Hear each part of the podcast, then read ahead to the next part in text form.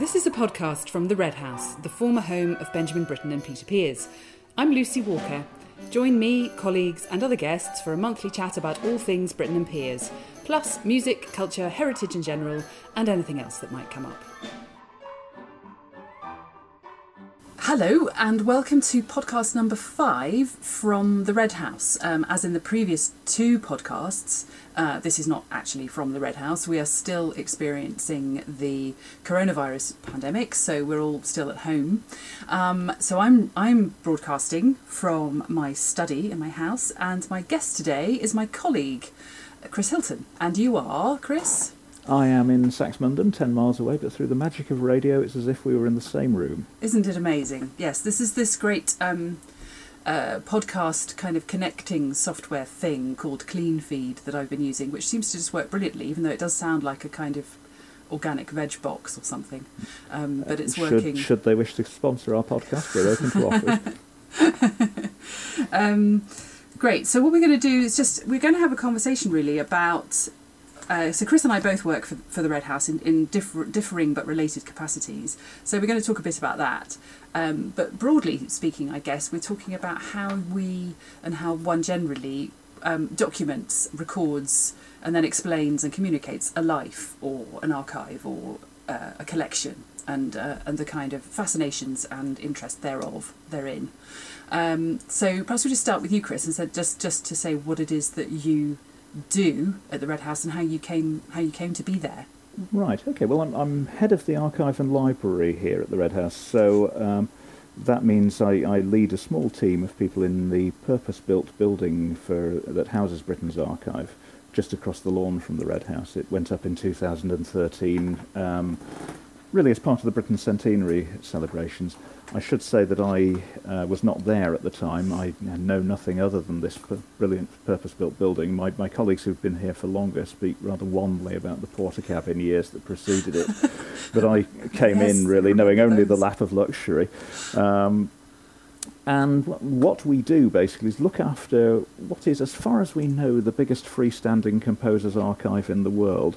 Uh, there are other composers who've left us a lot of papers, but they tend to be within bigger institutions like the British Library. Um, insofar as um, archives with, of just one composer go, we are, as far as we know, the biggest. And I'd be very surprised if there was anything actually out there on anything resembling the scale that we have. Um, Britten, I think, was a, a natural keeper of papers, shall we say. I'm, I'm not using the word hoarder, um, but let it let, let that hang in You- the you just background. did. You just- yeah, in- indeed. Yeah. Well, I, others would call him a hoarder. I could not possibly comment. Um, he and Peter Pears, of course, lived at the Red House from the late 1950s through to their deaths in the mid 70s and mid 80s, respectively. So they had the the great um, advantage as f- for future archivists of living in a large house with a lot of storage space and not leaving, not having a clear out.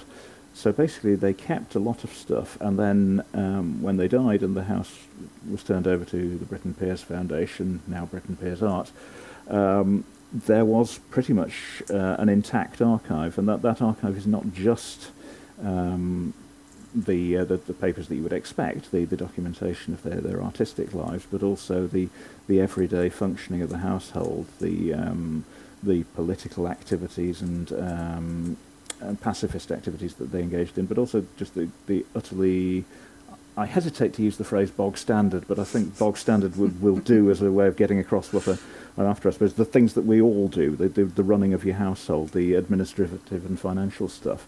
And that uh, is, that contributes to an extremely well-rounded view of, of Britten and Pears as, as individuals.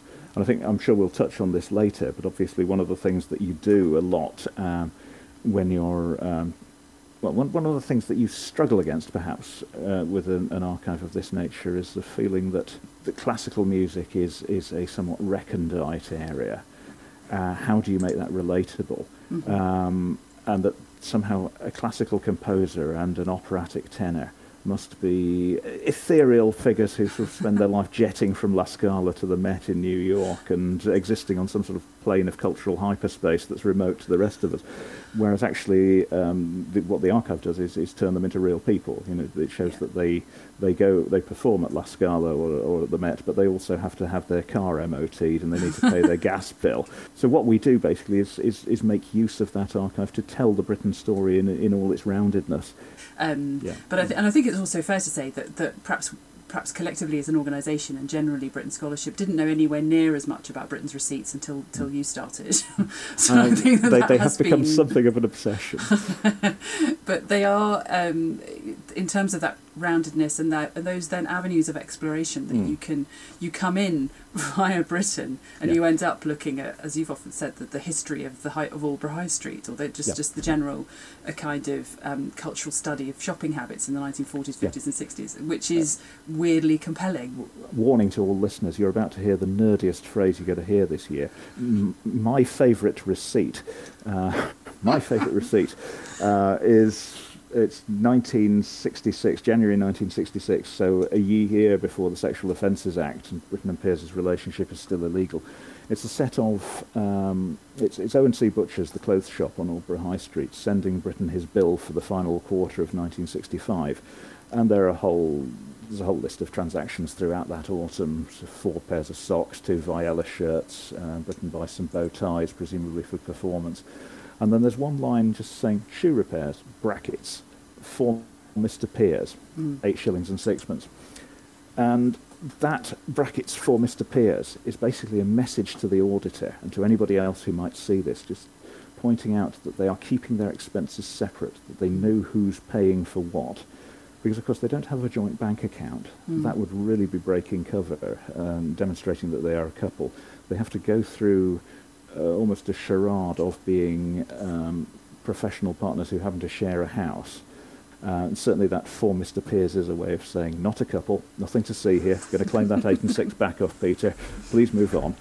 But it also tells us that clearly Britten or his representative went into um, Owen C. Butcher's at some stage and said, can I pick up Peter's shoes while I'm at it? And they Mm. said, fine, yeah, we'll put them on your bill. Um, and there's, there's that little, tiny little scrap of paper uh, and the whole story that comes out of it Yeah. about the, the sort of facades and accommodations and compromises that it was necessary to, for them to go through, yeah. but also the way that the town basically knew about this open secret and was, was supportive of them. I think it's interesting that, yeah, as you say, just as this little tiny document, in in and of itself, Mm. it does. You have to know the background Yeah, to, yeah. to that story to understand actually the richness behind that single piece of paper. But it's that that's um, an interesting part of your job, presumably, and of any any researcher. Because I, I remember reading.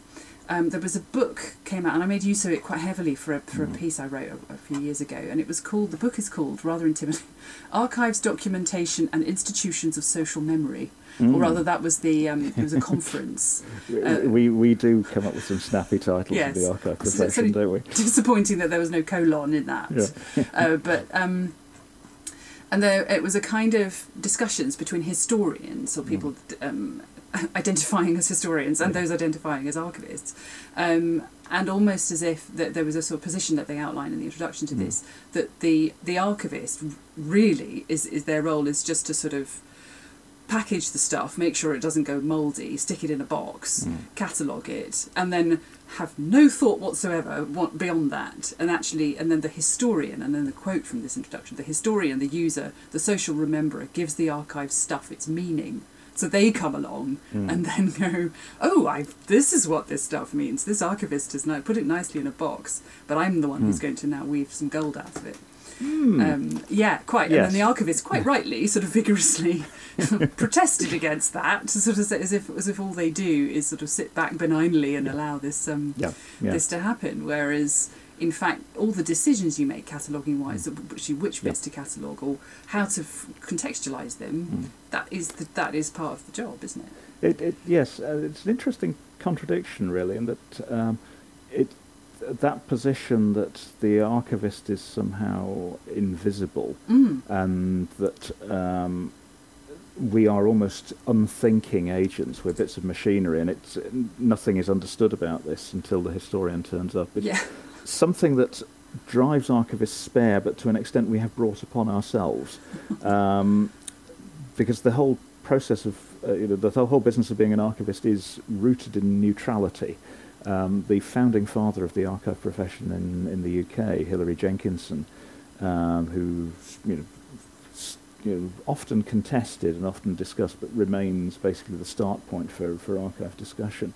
Um, Jenkinson's ethos is very much that of the classic British civil servant. You know, it is not your job to introduce your own opinions. You are mm. simply there as a clear sheet of glass through which um, the politician slash historian expresses their, their opinions.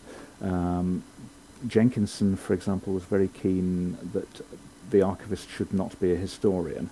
Mm. Um, pretty much the first essay that you end up writing as a trainee archivist is the archivist should not be a historian. Discuss. Uh, because the idea was that you would bring your own bias and your own um, assessment of what was important mm. to the collection and that would inform your decisions, certainly about what you chose to capture in your catalogues, the, the features that you chose to foreground through describing them. Mm. And of course, um, later on, as we get into the 20th century and start dealing with massive amounts of bulk in records, it also starts informing the, your decisions about what you keep. Mm. Um, and the enormous amount of decision making that we make, we've tended to minimise because there is this ethos of being the, the good civil servant mm. who, who doesn't intrude themselves in the picture. I think, without wishing to go off on a rant as well, the fact that the archive. Prof- well, here we go, right, incoming rant. Um, for one reason or another, the archive profession is very, very heavily female. Mm-hmm. And I think there is undoubtedly a gendered element into how we're seen, in that um, the women who uh, who process these papers and make them available are perceived a bit like filing clerks okay. by the grand male historians who then interpret it. Oh. Certainly, nothing uh, is more infuriating than having somebody say, "Oh, I discovered this thing in, in a box." Oh you know, God, it, I know it was, the, it was the, the dusty archive. Exactly, and yeah. know, there are all these archivists who will say, well, no, you discovered it because it had been sorted, processed. we, you know, we chose to keep it. We catalogued it. We processed it. We put it in a box where you found it because you saw it in our catalogue. you know, the assumption was that yeah. simply we didn't understand it because we're just the mere filing clerks. You know, well, the, that, the, yeah, the, like the women who bring you your stuff. Yeah, exactly. Yeah. There's a sort of, sort of Indiana Jones figure, kind of, you know, yeah, exactly. his way heroically through a kind of thicket of dusty archives. Yeah, yeah, yeah, exactly. Yeah, yeah. I mean, if you yes. if you want to see my blood pressure or that of any Ooh. Archivist spike dangerously, then use the phrase "discovered in a dusty archive." Do you get the Do you get the beige mist? Oh well, yeah, yeah, yes. I mean, we, you know, we, we get as, as furious as archivists yes, tend to. Exactly. You know, we might we might actually tut and raise an eyebrow. You know, occasionally I might tap a pencil irritatedly on my desk. That's a warning sign. Indeed. Yes. Yeah. Well, that I mean that that it's so common though. Um, I mean, I've, I often find if if, if someone um, wants to perform something mm. Unpublished by Britten, so a musician or something, and usually their their agent or somebody will ring up and say, "Was it true that it had been lost for years?" And I was like, "I'm afraid not. I mean, I know that would be a much better story. I mean, yeah. you know, come the glorious day, we do yeah. sort of take up a floorboard and there's a, yeah. you know a hitherto unknown oh, ma- massive piece by. Yeah. Um, that that is the day that we can kind of really go for that kind of thing. But and also the the dust thing must must. Mm. Sting. I mean, not least all our beautiful acid-free boxes in the archive, but uh, our, our, colleague Rachel, who keeps everything so pristine in the house. Yeah, so, yeah. Yeah, I mean, yeah. photographs of the stack can be seen on our website, of course. yes, we, we, we refer you to the gleaming metal mobile shelving. It's it's state of yeah. the art. There is yeah. there is no dust there. That's, no, that is the whole point. So. There is a lot of dust involved in the, the life mm. of an mm. archivist, but it's usually when you're going and getting stuff. Uh, it, I mean, it, it is it is a strange profession. I remember sort of describing this on a blog post at my previous job. How you might find yourself um, in a reading room talking to somebody who's trying to do a, a, scholarly edition of a Tudor manuscript, or you might find yourself um, down in a cellar dealing with 50 years worth of, of spiders' webs as you yeah. try and get boxes out of there. I don't know why this has reminded me. I think it just in terms of unusual storage um, facilities or where the where the materials kept during during the in the lead up to the centenary, we had to send mm. a whole lot of stuff off site because we couldn't physically mm. keep it in the, in the sort of interim phase when the buildings were being built, and some of it went to a salt Ooh. mine, deep store, deep yes, store, yes, where yes. where it's it's completely sterile because something mm. to do with the rats can't get will yeah. desiccate or I don't know. I, ah. I, have lost You explain. And indeed, well, as somebody who grew up in Cheshire, I am massively proud of Deep Store because we, we were always told, you know, there is one salt mine, one working salt mine in the country, and it's ours. We've got it, and it's in Winsford. Uh, Right. and later on, I discovered uh, that actually in, it's in Winsford. It simplifies it rather. The shaft is in Winsford. It spreads out for about six miles in all directions there, thereafter. Uh, most of the Cheshire Plain lies on top of a great thick bed of salt, about 100 feet thick. And um, deep mining has gone on for, for many years. Um, the thing about a bed of salt 100 feet thick is that when you start extracting it, you leave vast caverns where it, it once Mm. was, in this case 600 feet below the Cheshire Plain. Um, because it's salt uh, and thus absorbent of water, it's incredibly dry. Mm. Um, water soaks down from the surface, hits the top layer of the salt, and then it just it soaks in and forms a supersaturated solution at the top and can't get through. So down in the, the salt mine itself, 600 feet under, there's no v- water at Mm. all, and thus there is nothing to support life. So there's no Yes. lichen, there's no moss. Because there's nothing on that scale, there are no insects, there are no rodents. It is just a dead zone. Um, and the people who run the mine uh, realized, uh, in a sense, that they were sitting on this gold mine, in a sense of, of empty space that was utterly sterile. Mm. Uh, they were creating vast, ideal archive storage spaces as they uh, as they went along, and you know, basically they set up a side business uh, where, as caverns were excavated, you could rent them, fill them with your own racking, um, put papers in there, because it is 600 feet down under the Cheshire Plain. it's not the most accessible of locations, and so typically organisations use it to send material to that they're not going to need in a hurry. They have um, s- a small snippet about Deep Store. They um, they have transit vans down there because it's such a huge site. You need to drive around. Um, but getting them down the shaft is a very complicated process because the shaft is not big enough to accommodate a transit van, um, except hanging nose downward. Oh. So they have to drain all the fluids out of it and then suspend it from a hook and lower it 600 feet down the shaft. And that process is such a faff that when the thing has reached the end of its natural life, it's not, there's, there's no point bothering to take it up. So they're just driven off into a cavern somewhere to await the paleontologists. Somewhere there, God, how weird. yeah, So it's sort of somewhere in the dark there are all these, these dead transits. Yeah. Yeah. I just thought it would be. I was just wondering if it'd be more effective to go around on roller skates. I just thought that would be much more fun, like they do in some supermarkets. Now, now you're talking. Yes, yes, yes. I should have mentioned that. Yeah.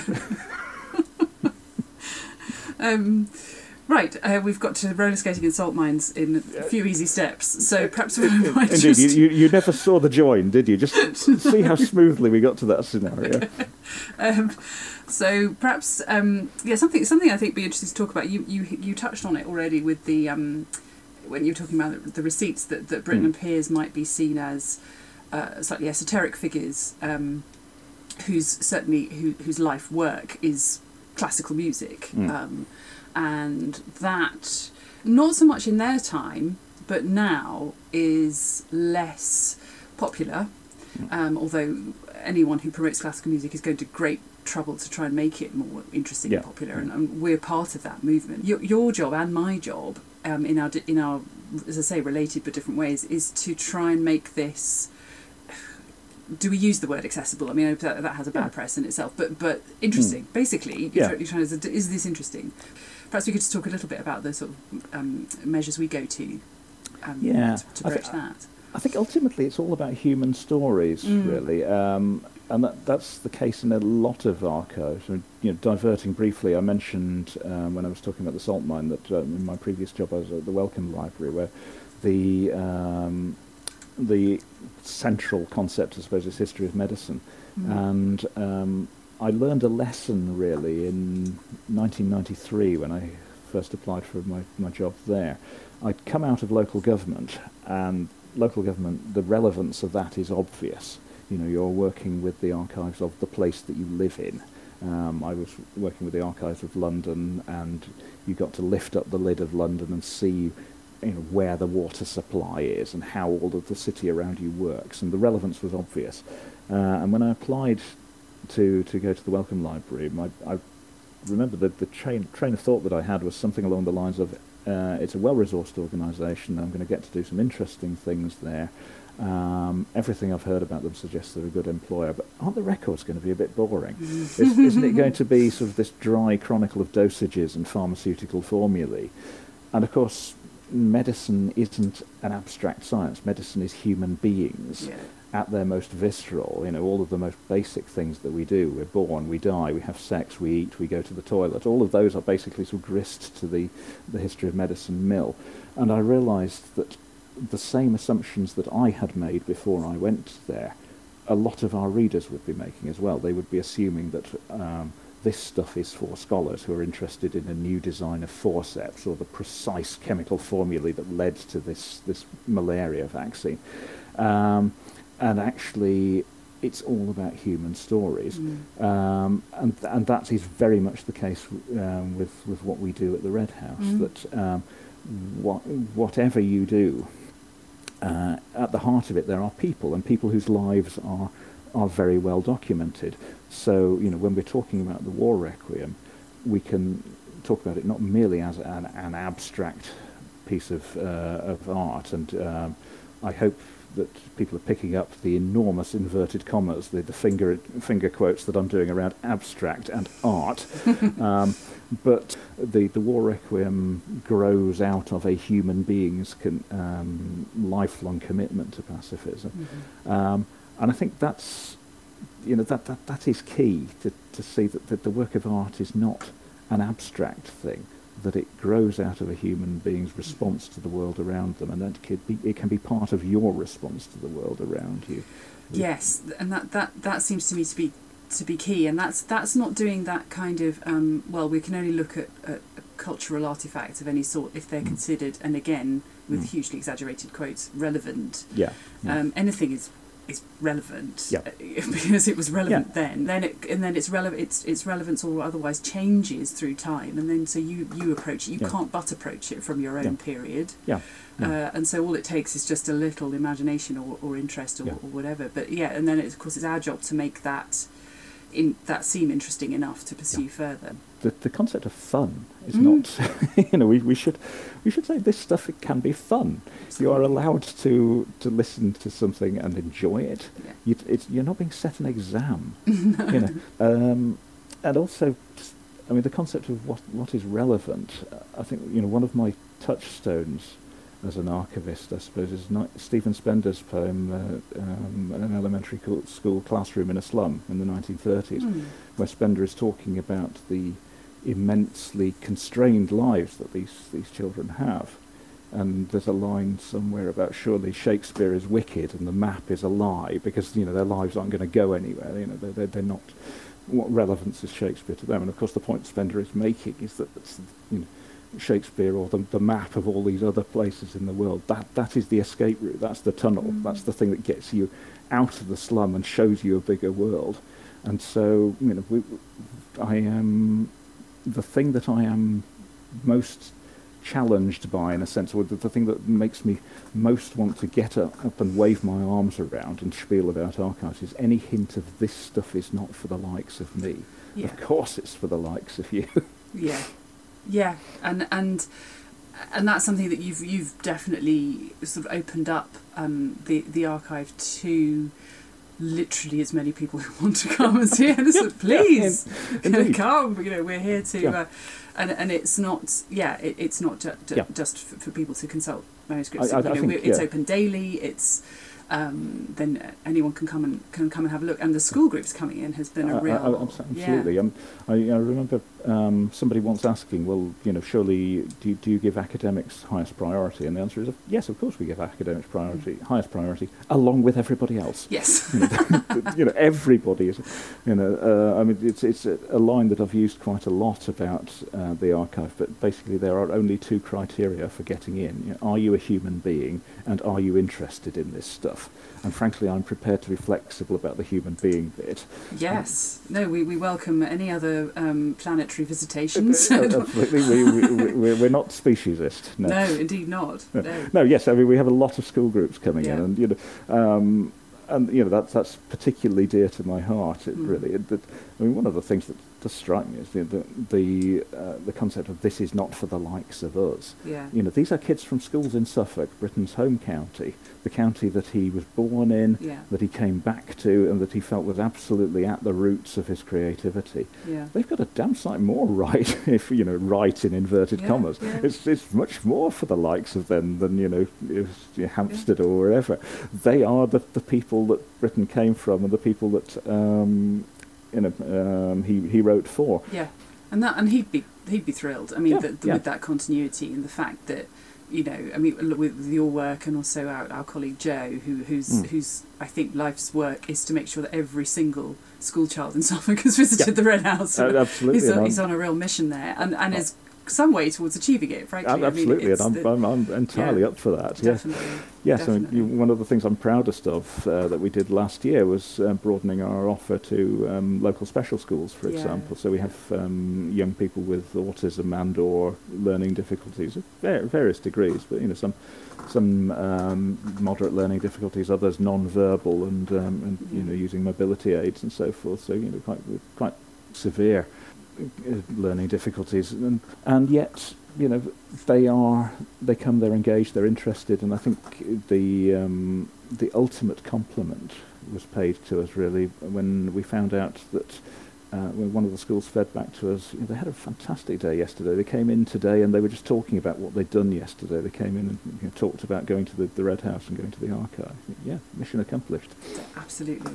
And and then with our with our recent very recent merger with Mm. Snape Maltings, we've got the kind of full story as well, haven't we? So we've got we've got further stories to tell yeah, um, yeah. with with Britten's great investment and initiation of the of the Snape Maltings concert hall in 1967, and then the subsequent Aldeburgh festivals that are running to, to this day. So it's it's a kind of the the complete picture of it. yes Um, yes And again, just just and then merging merging with a with a performing arts organisation again, who who's, who makes huge efforts to try and reach all sorts of different audiences and and uh, Yes. yeah, fully embedded in, in Suffolk in the same way that we are. Yeah, yeah. Well, it, it becomes it comes full circle, really, doesn't Yeah. it? In that Britten performs and composes, that's documented in the archive, and then the archive then, in turn, feeds into a further round of composing and performance by by inspiring it. Um, one of the last things that we did before the, the COVID nineteen lockdown was host the Aldeburgh Young Musicians, who's a group Oh, of right. Yes. uh, teenagers um, that who are learning to write music um, as part of a scheme run at Snape Maltings. Um, we hosted them for a day at, at the Red House where they got to see the archive, speak to a, a, an you know, practicing composer, and write their own pieces. And they were blown away by the, the, the story, the, the, the sort of long um, domestic relationship, the sort of the, Yeah. the long love between Britten and Pears, which is hidden but incredibly profound and, and you know, central to both men's Mm. lives. Mm. And they, they went away sort of saying, well, you know, I've fallen in love with this place. I want to come back, and Mm. God willing, they will come back. You know, Yeah. when we're actually allowed, when you know, when, when, when we're allowed back, one of the first things I want to do is let them co- let them in, and uh, you know, Yeah. let them carry on exploring and sort of you know, uh, composing on, on you know, writing their own stuff inspired by it. And yes, I mean, just just while we're we're on the subject, um, I mean, we're having to, to work adapt quite quickly Mm. to a different way of communicating and working. So not not so much using the physical spaces of the Red House and the archive and the gardens and the Britten's Library, Britten's Studio, and then also the malting site as well as a kind of lure. So that's a great sense of Mm. place that we're so Yeah. proud of and Yeah. so happy to talk to talk about. We can't really do in the same way other than through Mm. photographs. So we're having to communicate through all sorts of other mediums, and, and obviously people are, are having all sorts of people in, in different areas uh, using social media in as creative a way as they can. Um, So I think we're, we're all um, tweeting like mad, and, and Yep. I'm doing these kind of daily opus number um, things, which so, so it's going through ultimately, and it may be Yeah. I was thinking, oh, 90, because Britten wrote 95 pieces with opus Mm. numbers and do one a day, 95 Yeah. days, and I, Yeah. that's, I don't know, umpteen weeks, 12, Yeah. 13 weeks or something. Surely we won't still Yeah. be, you know, Mm. but increasingly I'm, I'm wondering, but, but anyway, so there, Yeah. there's those. But other things people are giving kind of lectures and talks and, Yeah. and teachers are giving online lessons and it reminds Yeah. me a bit of these sort of old open university programs. You know, absolutely. people slightly better dressed, but that that were on. but uh, but you yeah, know, two in the, the morning or whatever. That you'd by the time the, the course of- lockdown is yeah. over, I, I've you know given the, that uh, I haven't had a haircut for quite some time, I will look like a seventies maths lecturer by the time we get out of this. So yes, and you mate, have you still got perhaps some of your old um, kind of ties? A kipper uh, tie lurking in the, in the background. flares. Yeah. Great. Well, I think I think perhaps the universe is telling us something that that's, Yeah. it's time to revive that. I, I have Um, to say yeah. one one thing that the um, the coronavirus uh, outbreak has done is totally destroy my mystique as the man who always wears a tie. You know, suddenly I'm appearing on Zoom meetings in t-shirts, I and uh. I, I do feel that this, you know, I, like no when, when we go back, you know, my mystique is totally gone. Yeah. Um, you know, previously I was the, the man who wore a suit no matter what, and uh, Yes, I know, and it's just yeah, it's it's actually then then uh, what what's important for a work meeting is that it's sort of perhaps yeah, you know pr- not pajamas. I think Yeah, it's indeed. about the sort of bar dressed from us. uh, from about the Yeah. armpits up. the when- Yeah, exactly. What's really difficult, and I Mm. find this, and, and you know, you and I are both great talkers and like to kind of like an audience and uh, um, to, very enthusiastic in communicating to people. To actually be doing it kind Mm. of into a vacuum, and then you're Yeah. sort of anxiously looking at your Twitter likes is the only Yeah. way of getting any feedback. Uh, Um, uh, absolutely, yeah. yeah. I mean, I, I was communicating with you know the other archivists uh, on Twitter a few days ago, and you, we were talking about what we miss. And what I miss is waving my arms around in Mm. front of an audience. You know, I, I, I commented in that particular tweet that my spirit animal is Magnus Pyke, uh, 70s scientist. We do actually share a birthday, uh, and I've always felt, No. you know, yes, yes, that, that's you know, basically me, me and Magnus. You know, we've never been seen together. You know, anyway. True. Well, perhaps for our younger listeners who Yeah. may you want to explain who Magnus Pyke Go- is. Google him. Google him. Google Magnus Pyke, yeah. Perhaps Google YouTube. Great. Well, I, I discovered just because of the, the late and sadly lamented Tim Brooke Taylor that I shared a birthday with Mm. him. I had no idea. So Oh, that was a, a sad little, but, Hey. but nice thing to find out. Yeah. Um, we've Yeah. again we've we've moved to Magnus we, we, we, we have digressed. Taylor. Yes, Um, mean, we, we, we were talking about some ways in which we're, we're pumping out stuff no matter Yes, what. and, and. I yeah Yeah. yeah Uh, I mean, one of the things that is, is quite interesting in a way is that um, obviously we miss the human contact, yeah. but it's proved quite an interesting time to think about other ways of communicating and to spur us into into developing those. Mm. Uh, one of the things that we do at the Red House normally in in, uh, in normal open times is uh, a weekly stories from the archive Yeah. talk, um, twice weekly during the high summer season, where basically um, somebody from the archive team or the wider team, yourself included, Mhm. Takes a thing from the collection and talks about it for 10 minutes. And it's, Yeah. it's proved a you know, very um, useful little format. yeah The thinking behind it was that 10 minutes is long enough to tell a story, but short enough so that people think, well, I'm not committing a great chunk of my life to a lecture here. I'm here at the Red House for the afternoon. There's a lot to fit in. I mean, if it's boring, it's only 10 minutes. yeah so, Yeah. you know, we have been thinking, can we take stories that are too short for those those normal 10 minute live slots and do something with them? Can we turn Yeah. them into articles or little short films? So we're going to be working on those, the sort of uh, little archive treasures. yeah Um, coming up on the website fairly shortly, there's uh, there's a little article that um, I, I wrote on an LP from Britten's collection. Uh, we have, in addition to all of the, the paper archives, we have their, their sound collections, shelf after shelf of vinyl LPs. Most of it is uh, um, is, is obviously classical, but there are also interesting little snippets showing that Britten was listening to other sound worlds. I won't preempt, just keep watching the, the website and uh, read on when that comes out. tantalizing trailer Mm. great and that's kind of um it's interesting what you said about 10 minutes is quite short for in real life talk Mm. but quite long for a for an internet talk in that in that way Yeah. unless you're committing to a sort of ted talk or something but i think it's Yeah, absolutely true um i think short short is short is better and short Yeah. and often Yeah, yeah. um, Yes, and, yeah. and- we're all of us working with um, reduced attention spans at the moment, aren't we? I mean, it, it's it is just one of those true. um, inescapable things about being locked up away from everybody else. It's Yeah. uh, uh, I think probably the wisest thing that I saw anybody write towards the start of this this whole thing was uh, remember you are not working from home.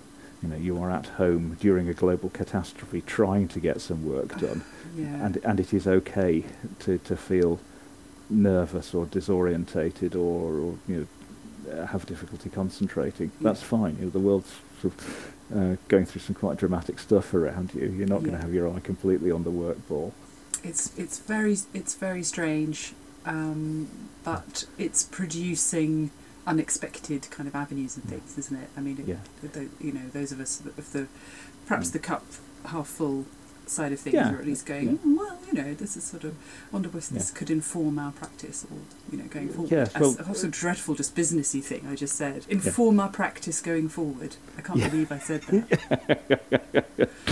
Yeah, so if you, if you want me to lower the tone, I would say that actually, in a sense, my uh, my um, inspiration here is the Windmill Theatre in the Second World War, which, which proudly Oh, really? proclaimed we, we never closed. But you know, they, there they were serving up nude tableaus to lonely servicemen throughout the Blitz. You know, So we are doing We- the, we are the archive equivalent of, Of the nude yeah. tableaus to lonely servicemen. yeah, I think that we can make a we can make a tagline out of that. yeah, Um, right. Uh, so I just I think we're coming to the end of our uh, yeah, allotted time, um, and so yes, we've we've covered we've covered a lot, and I think one one thing we were going to, to talk about was perhaps that that sense of um, when you start at a new job. I mean, you've been at the Red Mm. House since 2017, is it? 2017. So yes, come three years this autumn. That's right. Um, and I've been there loads longer. Um, but so I've been, yeah, I've been there since 2006. Um, and when you you come along, I mean, I, I was I, my background is in music, and and and I knew uh, quite a lot about Benjamin Britten anyway, but nowhere near as much as I know now, obviously. But um, the extent to which, as archivists, as what I do, which is sort of um, engagement and programming, how uh, how much of an expert do you have to be? Mm. Because I'm I'm finding increasingly, I know how to talk about a piece of say, Benjamin Britten's quite quickly once I can kind of like, oh yeah, it's Mm. one, it's that, it's that, it's that, it's that period. I can talk about that right, and I I'd only have to do relatively little amount of homework now, compared to when I started, and it's how long it takes you to kind of know enough to stand Mm. in a room and be authoritative about it, or to approach cataloguing the the collected papers. Yeah, it's an interesting one, isn't it? And in a sense, it brings us back to what uh, I was talking about before about the, the Hilary Jenkinson approach that you you are not a scholar of the- Yeah. the, subject. You, you, it's important that you should not be because you don't want to introduce your biases, and that's true to an extent, and to an extent that downplays what we as archivists do. I think it's undoubtedly true that as an archivist, you don't want to. Um, get too close to your subject. You don't want to be somebody who writes scholarly articles about it all the time because then you've jumped the, the boundary. You know, you, you, there are Mm. things that you're judging are important about the collection that perhaps, you know, from another perspective, other things might be important. You, you want to stay um, stay to an extent able to have a helicopter view rather than to have a particular slant on. But at the same time, you, you know, how do you make it available if you know nothing about it? You have to Yeah, exactly. be able to uh, assimilate information quickly. Um, I realise years and years ago, when I was still a student, I was notorious for picking up bits of weird knowledge about stuff. To the extent that people would would address me flippantly as magpie mind on occasion. You know, I had a mind like a magpie's nest, full of stuff that, that I'd picked up. You know, and, and I think you, the, the ability to assim- assimilate enough information quickly to make the stuff comprehensible and to catalogue it, um, understanding what's going on there, Mm. and then to move on is, is a key archival skill. yeah. yeah. Um, you know, so for example, I knew very, very little about the history of medicine when I started at the Wellcome Library. I knew rather more about Benjamin Britten when I started uh, here. Mm. So, you know, to an extent, uh, the, the job was easier. Mm. Sort of, when I've been talking about cataloguing to, to people, I've sometimes said, you know, in the in an ideal world, you catalogue something, um, and then it, all the information's in the catalogue. Nobody ever needs to consult you about it again, uh, because if they do, the catalogue's not doing its job. yeah. That's an you know that's a sort of ridiculously fundamentalist view on it because actually your, your mind just keeps on filling up with weird bits of information. You know, I could, I could still tell you now where the, the reservoirs and artesian wells and water treatment works from, from London are from back in the, the early 90s with, uh, when I was working on that. Um, you, You'll, you'll notice I'm not asking you to, but uh, it's good to know that the you do offer know. stands. Yes. The offer does stand. Yeah. When you're, I mean, in some to some degree, especially work around, say, the receipts and the sort of Mm. slightly more fringy, let's say, or relatively unexplored areas of the collection that, of course, are not dusty in, in any Mm. way, but uh, Mm. you know, haven't really been Yeah. explored in that level of detail, which are, which are really fascinating, um, and the sort of subscriptions of Britten and Pears and Mm. that kind of thing. Um, and you, you can you've got the great pleasure of them being being the person that sort of says, "Oh, look at this stuff," you know. Yeah. This is like I remember I remember talking to you one time when we'd found uh, Peter Pears's ticket for, for the, the days when you could put your car on an aeroplane. Oh, aeroplane. yes. And Yeah. that I just loved that. I mean, partly because I remember my dad telling me it, and I thought, you know, he must have dreamt it or something. But Yeah. then I saw it in a Morecambe and Wise film, and I thought, oh well, actually, he was telling the truth. So, Yeah. um, yeah. and, but then you know, it it turns out that, that that you could do that, and that's then those sort of literal physical. Um, material evidence of that which is lovely just just on on uh, just on the expert thing I, I was something struck me I was going back through some of our old because we, we did all these work of the week films and, Mm. various things where, where we would stand and have to be an expert on some on Mm. a piece for four Mm. minutes or whatever. And I used to get you sometimes get quite quite rattled doing those because you say, "Oh, is that right? Is that the right fact?" You know, because Yeah. we'll get letters because someone will say, "Oh, I think you'll find it was actually July 1956 that this um, happened." But actually, the the um, funnily enough, the, the two April Fools films that you and I made were weirdly liberating because you Yeah. could just say anything Yeah. and nobody could kind of come back at you with anything because of course this is rubbish and I, I'm thinking oh could you somehow can we do more of these this is Yeah. but uh, but you're adopting the kind of academic persona Mm. Yeah. um, that you adopt when you're talking about real stuff Mm. and uh, Yeah. realizing how kind of fake that is is Yeah. it was is kind of revealing because Yeah, you can just be that person but to talk about something that's entirely fictional. I, I have to say, at least one relative of mine fell for the most important pedal. oh I'm, This, is, I'm this is rather silly, isn't it? I, I'm we'll watch it again. Um, anyway, yes, we, we must wrap up shortly. But just speaking of music, let's have a Mm. quick um, uh, catch up on, what- on what, just perhaps just briefly, we've only got a few Mm. minutes left, what, what we've been listening to. This is something we do at the end of every podcast. So, what Right. music you've been listening to? Uh, what was the last thing you listened to? Right. Okay. Well, um, my my musical listening is extraordinarily Catholic. Um, I, I mentioned Duke Ellington earlier on, and perhaps Ellington's most famous quote is that there are two sorts of music: good and bad, and that's the only distinction you need to draw.